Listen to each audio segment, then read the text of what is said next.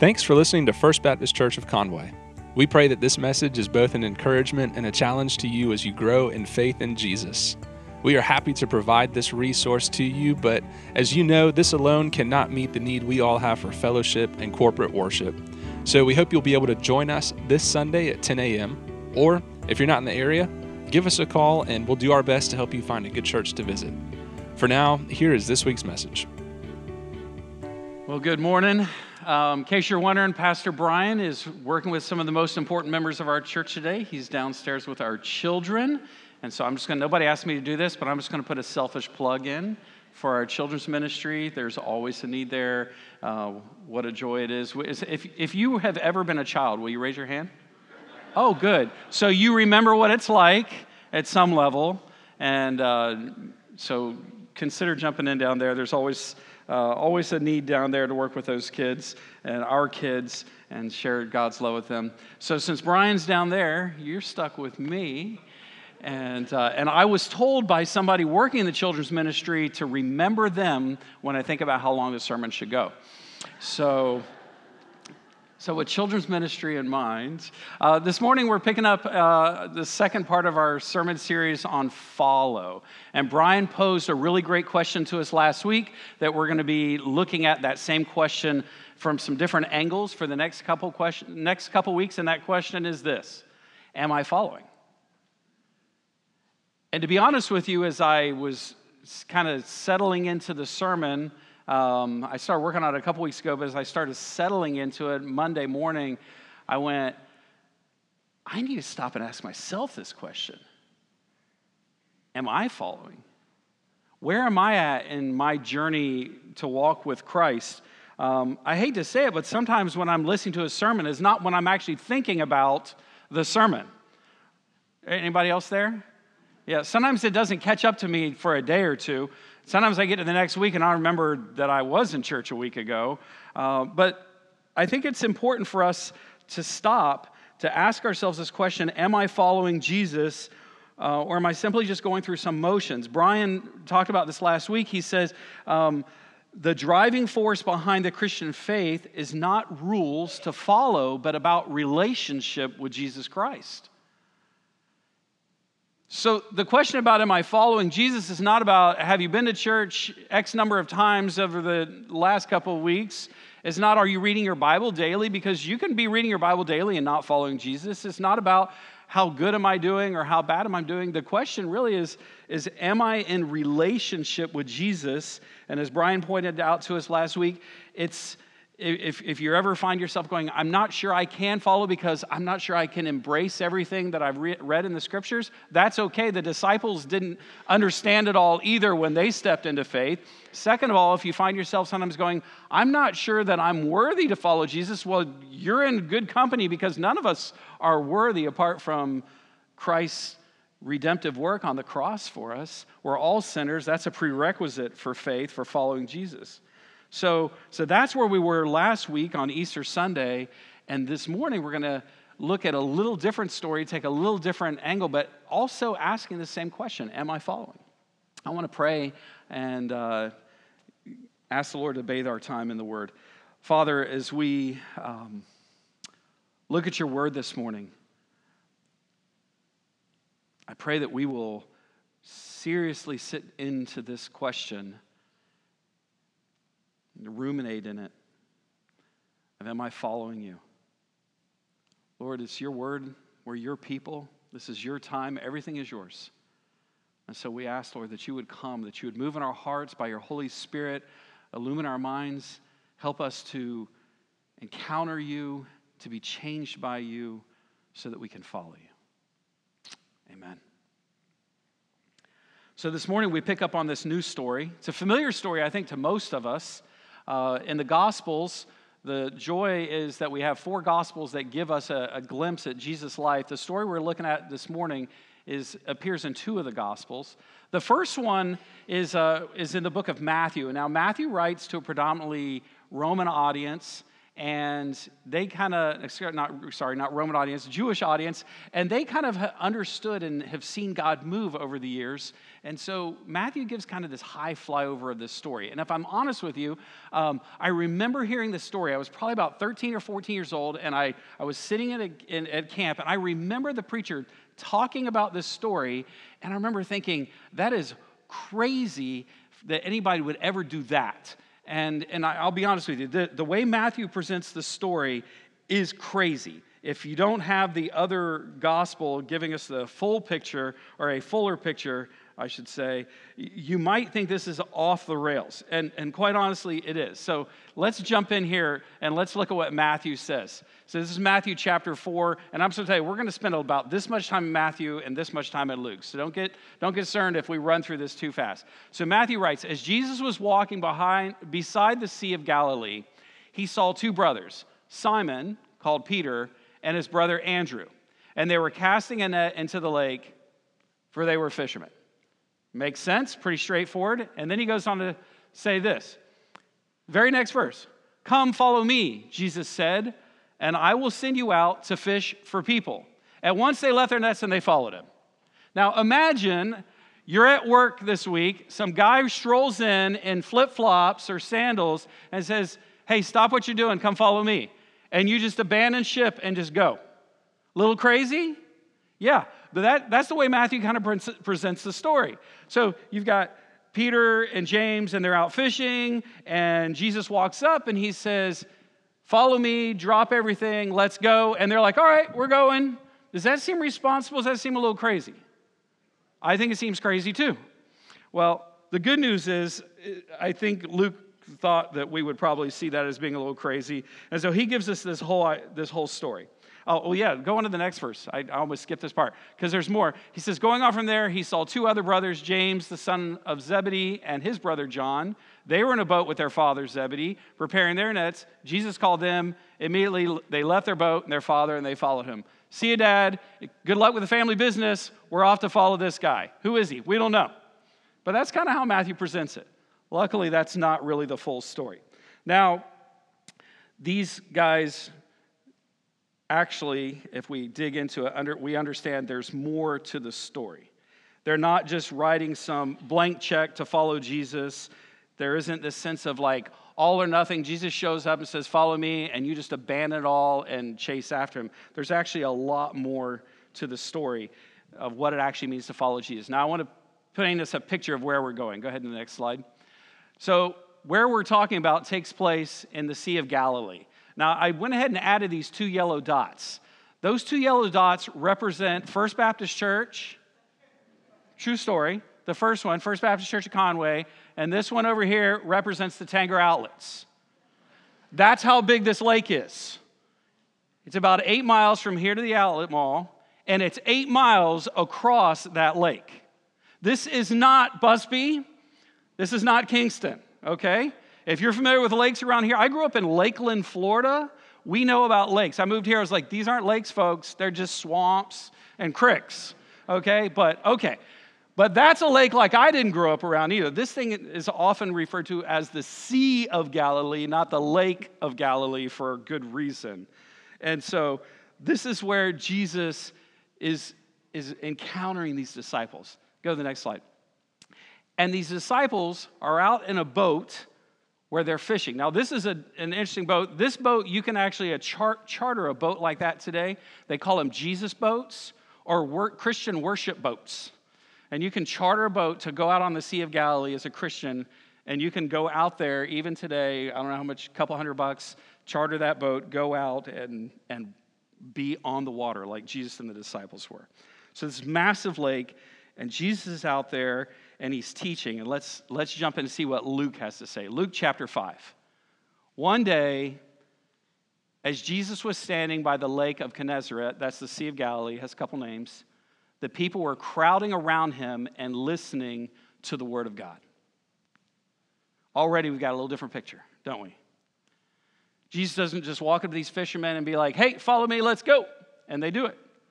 Jesus standing on the shore, he's got crowds around him, possibly thousands of people, they're pressing in on him, and he's teaching them. And they're learning as they're hearing him speak. to them. And I, I, want us to, to remember this. This is, this is significant. In Romans chapter 10, verse 17, we read So then faith comes by hearing, and hearing by the word of God. Hearing or information or learning is always foundational to following Jesus. If you've ever been around a, a, a religious organization, maybe a church group that says, We don't ask questions, don't, don't, you don't need, there's nothing you know, just follow Jesus. Everything else is, is not good. That's, that's not biblical Christianity. In fact, if you read the Gospels, one of my favorite things about the Gospels is these guys travel around, these disciples travel around with Jesus. Jesus is teaching them, and you know what they're always doing? Ooh, ooh, I have a question, Jesus. And half the time you're going, no, don't ask, Peter. No, don't do it. Because they ask the dumbest questions. And Jesus doesn't go, you dummy, don't ask questions. He just answers their questions. He loves their questions. He loves our questions. He wants us to hear the word and then respond in faith because of his teaching. And this is what Jesus goes on to, Luke goes on to say about him.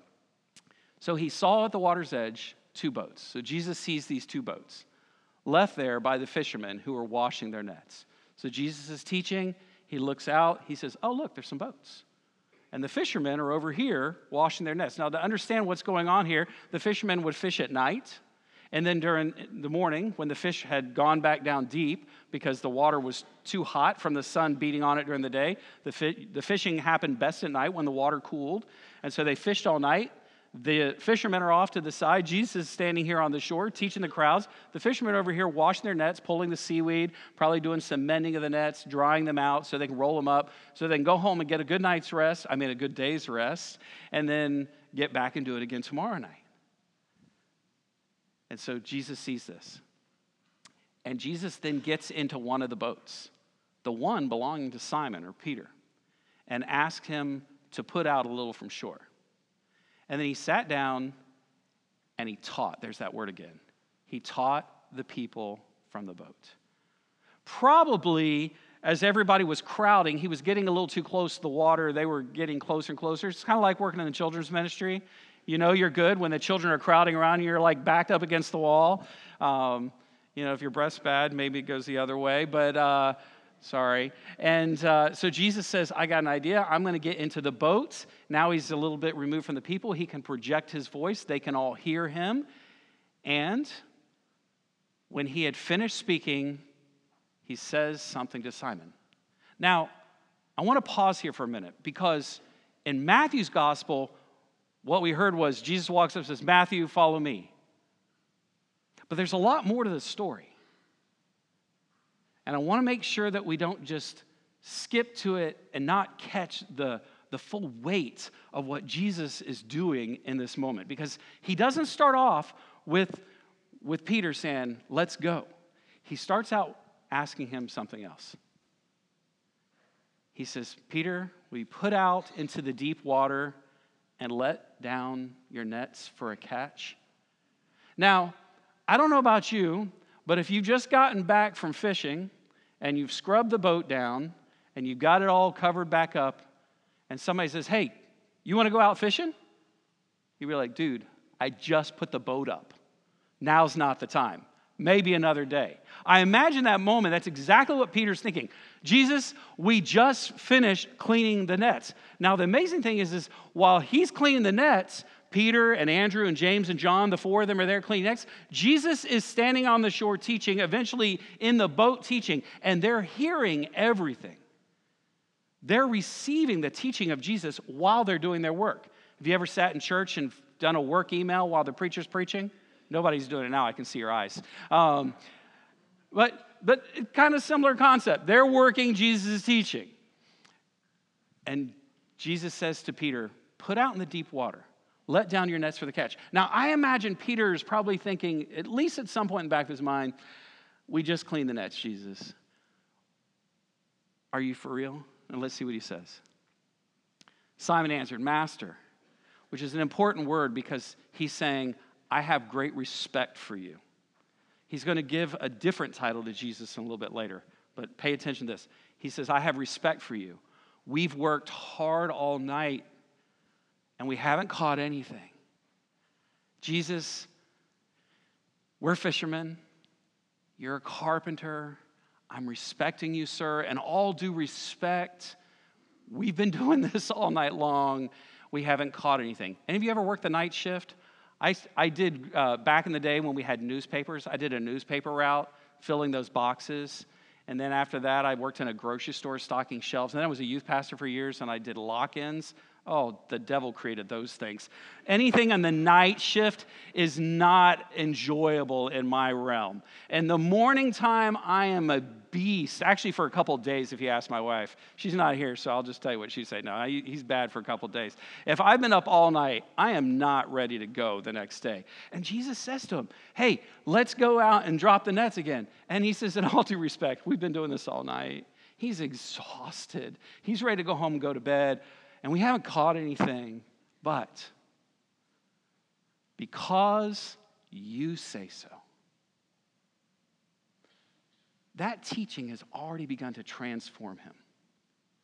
It's already begun to move him. And he says, Because you say so, I'll let down the nets. Next slide. Do you know what this is? This is the St. Peter Basilica. This thing is so big, the Statue of Liberty will fit inside this section of the basilica. This thing is massive.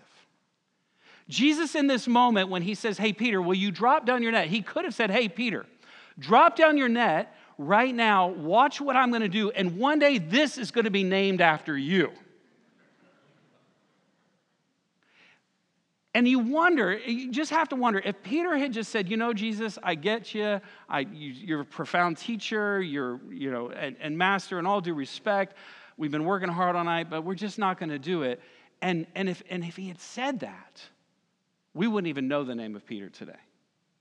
I wonder if there weren't others that Jesus may have called to follow him who just walked away and, and were just like, yeah, but no. Thanks, no thanks. And Jesus could have said to Peter, Hey, Peter, if you'll do this, this is going to be in your honor and you're going to be buried underneath it. And, and this massive building that is so incredible that's going to be named after you, this thing is going to take 219 years to build. It will take 31 popes and 10 architects. And, and you're going to be like so memorialized through this. Hey, check out the inside of it, Peter. And, and look at this. Look how massive and amazing this architecture is. And there are going to be these like statues, and, and it's going to be amazing. And some of the most prolific artwork in the history of the world will be found inside this building, named after you. Just drop your nets. That's not what Jesus says to him. I, I think if, Pete, if Jesus explained to Peter, Peter probably would have been like, uh huh, yeah, right, sure, whatever. At least that, that, that's probably what I would have said. But Jesus doesn't tell him any of that. But Peter does it. And when they had done so, not when they had thought about it, not when they had like weighed whether or not it was going to be an ideal moment or time. I mean, goodness, are we really going to catch fish right now? But not when they had thought so, but when they had done so, when they had believed Jesus enough to actually do what he said. Next, they caught such a large number of fish that their nets began to break and so they signaled their partners in the other boat to come out and help them. And they came and they filled both boats so full that they were about to sink. If you've ever seen the, the TV series The Chosen, maybe you remember this scene. If you haven't seen it, trust me, go on YouTube this week, look up The Chosen, season one, the fourth um, episode, and watch this story so that it will come alive for you. I was watching it this week. It was Monday night, Sunday night or Monday night this past week, and I just began to weep and realize in that moment that the first miracle, I always thought the first miracle of Jesus was turning water to wine, but it's not. The first miracle is Jesus turning the fish up from the bottom of the water up into the nets. And so many fish that the nets begin to break and the boats are beginning to sink. And, and Jesus does, does this amazing work. And when, go to the next slide. And when Simon Peter saw this, guess what he did? He starts saying, Think how much money we're going to make at the market today. No, that's not what Peter says. When Peter sees what Jesus does, when P- after Peter obeys and begins to follow what Jesus tells him to do, look what he does. He falls at his knees, he falls down before Jesus, and he says, Go away from me. And look at this title change not master, Lord, ruler, the one who is over all. The fish in the sea, over my life, over everything. He says, Lord, I am a sinful man. When he encounters the greatness and the power of God, he is not, and he is not caught up with the fish. He's not caught up with the things of this world. He is caught up in the glory of who Jesus is and the amazing power of Jesus. And, and as he encounters his holiness, he recognizes his own unworthiness. And he says, I am a sinful person. The amazing thing about Peter is Peter's going to have over the next like three years encounter after encounter after encounter with Jesus. And he's going to see Jesus do amazing things. And Peter's going to kind of vacillate between wanting to see him as master and see him as Lord. And he's going to struggle in his faith again and again and again. But this day is a defining day for Peter because on this day, this single decision changes his, his entire trajectory. Next slide. For he and all his companions were astonished. I, am doing this um, through the gospel reading with a couple men in the church, and I've started going through and just circling every time that people were amazed or astonished at Jesus. It's, ama- it's amazing, uh, to use the word, it's astonishing how many times the gospel tell us that those who encountered, really encountered Jesus, they were amazed at what he did. Peter, Andrew, James, and John are astonished at the catch of fish they had taken. And so, and so were James and John, the sons of Zebedee, Simon's partners. Next slide. And then Jesus said to Simon, Don't be afraid. From now, from now on, you will fish for people. Moment of change, forever changed the trajectory of his life. We're talking about him because of this moment. And what do they do? Next verse. Is that the last slide you have? Okay. There's probably like 20 more, but that's okay. Hey, Brian's not here. It's his fault.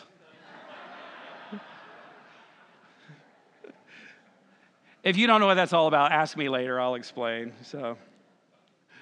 You know, when Brian's not here, we got to throw him under the bus, right, Rocky? Okay. All right, I dodged that one. Okay. So what's crazy though is the next next verse verse 11 says they pulled up their boats up on the shore. They left everything and they followed him. Matthew's story doesn't seem quite as crazy when you have Luke to come alongside of it. Now, I look at this story and I go, I'm going to go back to my, my younger day. When I was, when I was, I was not raised in a Christian home. At the age of 13, I give my life to Christ. And at the age of 13, it is, seems very, very easy to live with that kind of abandon, where I just follow Jesus. And, and it's like whatever he says, I got this. But if I'm honest, at 13, I don't have a whole lot to lose. Right? And then around 16, I sense God calling me to something different in my life. And suddenly I'm like, oh, no, no, no, no. I'm not going to do that. It's like I was like, I'm going to leave everything behind. Okay, Jesus, I'm going to hold on to this part right here. Have you ever been there? Yeah. And then I get into my 20s or later teens and my 20s, and it's like, okay, Jesus, I, I want you to have this part of my life, but I want you to kind of leave this part of my life alone.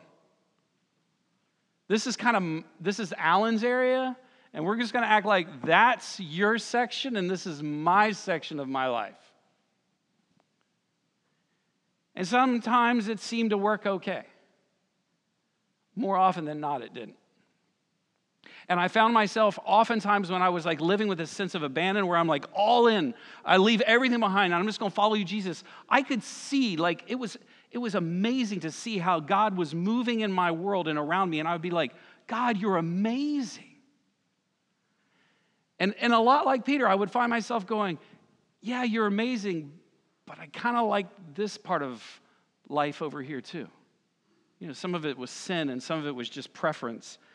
And Jesus call, was calling me, just like he was calling Peter, to abandon everything. And he was showing up and he was proving that he was Lord. And sometimes, man, it was easy to surrender. And sometimes it's like, yeah, I'm just going to hold on to this part right here. In this narrative, we see these four stages, if you will, of what it, I think it means to follow Jesus. The first one is that sit and listen stage. Maybe you're at that place in your life right now where you just need to sit and listen to what Jesus has to say. I, I want to suggest that there's never a time in our life we don't need to be in that sit and listen stage. In fact, when I look at my life and the times that I see God moving most powerfully, I guarantee you those are also the times where I'm sitting the most and listening to Jesus. Even if you don't believe that Jesus is, is Lord, if you just believe he was a good teacher, if you believe he's the ma- uh, master, worthy of some respect, listen to what he has to say. Sit and listen and learn and, and see what God has to say. The fact that you're listening to me right now means you're probably already doing that to some extent. And then there's this next phase or this next stage of following Jesus. We'll call that loaning him the boat. Some of you are in a stage of life where God says, I want to borrow your boat. And you're going, oh man, the last guy I loaned my boat to brought it back filthy, dirty, with no gas in the engine. Jesus is going, no, no, no. I don't really want your boat. I want something of your life, some inconvenience, something that's not going to be so practical right now. And it's not even that big. Will you give me some of your time? Will you spend a few minutes each day just praying and talking to me? Will you go jump in that 101 class downstairs that you've been so resistant to? Will you consider getting baptized because you haven't followed the Lord in baptism yet? Maybe it's something like that, and Jesus saying, I, I don't want something big necessarily. I just want something. I want to borrow something. I want you to be minorly inconvenienced because I think if you do that, it's going to move you to a, to a next level. And then there's that next step taking and fishing. So maybe some of you just need to listen, sit and listen. Some of you need loan him the boat, but then some of you need to to start doing what's exciting and what's hard. And Jesus says sometimes, I want you to do something really big. I want you to end that relationship that you know isn't godly. But God, that's the most important relationship in my life. It's not. Or, or maybe it's to change career paths.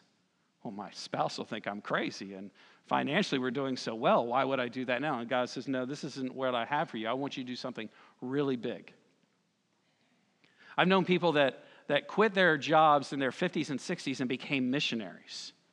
I guarantee you that was one of those big let down the net moments that I guarantee you had some interesting dinner table conversations. Hey, babe, the Lord said to quit my job as a, as a banker and we're going to go live in Haiti. Okay. I actually know a guy that was a medical doctor and did that very thing. Some of us are being called to these big fishing expeditions of going out and doing something that makes no sense. And it's in those moments where our faith intersects God's faithfulness that real life, real spiritual life happens. And that's where the fourth step is is that step that calls us to leave our nets, to surrender everything. When you say, I've seen enough, I've experienced enough, I'm giving it all to you, Jesus. My whole life is yours. Everything I own, every dollar in my bank account, my wife, my kids, my husband, my house, my pets. I'm willing to, I'm willing, Jesus, to lay all these things on the altar and say, Lord, change us. Do something big in us bring us to something new, something greater than I ever could have imagined.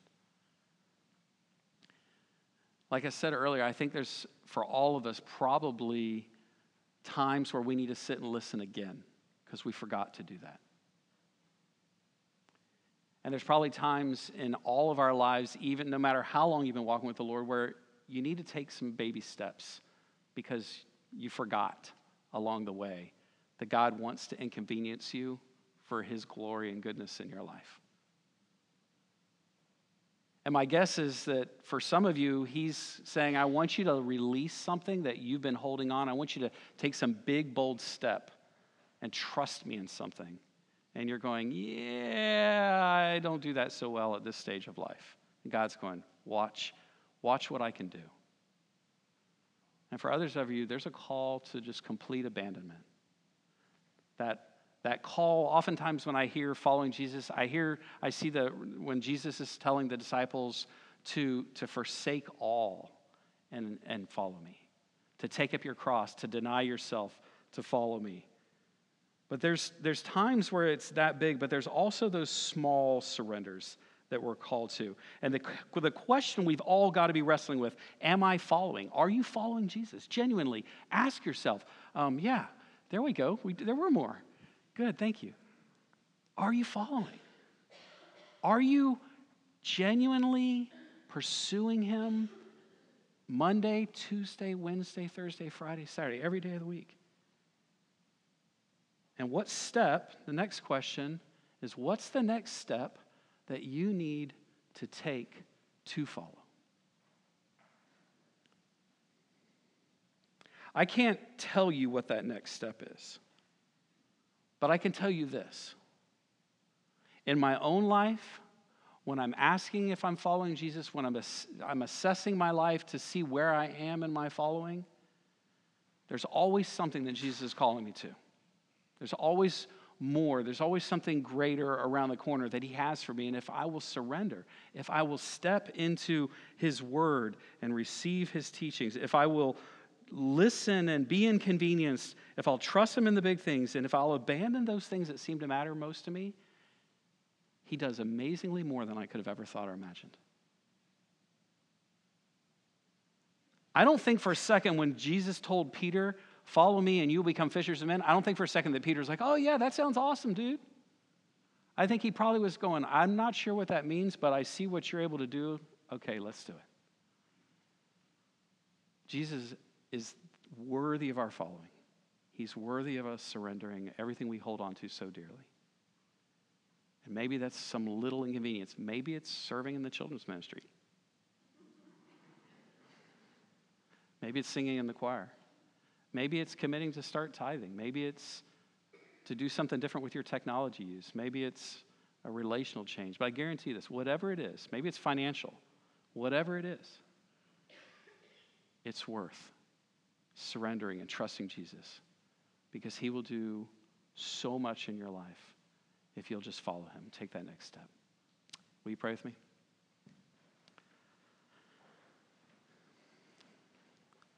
Heavenly Father, we want to follow you, but gosh, our, our flesh is so strong and pulling us sometimes. We want to surrender on one day, and then the next day we want to take it back. And so, God, we need your help.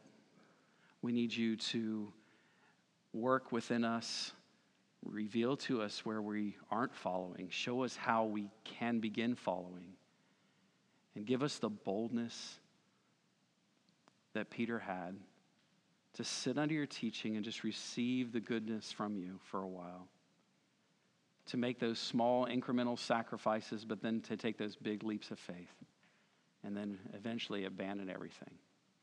For you are worthy. And we love you. And we thank you so much for loving us so much that you gave it all so that we could be with you.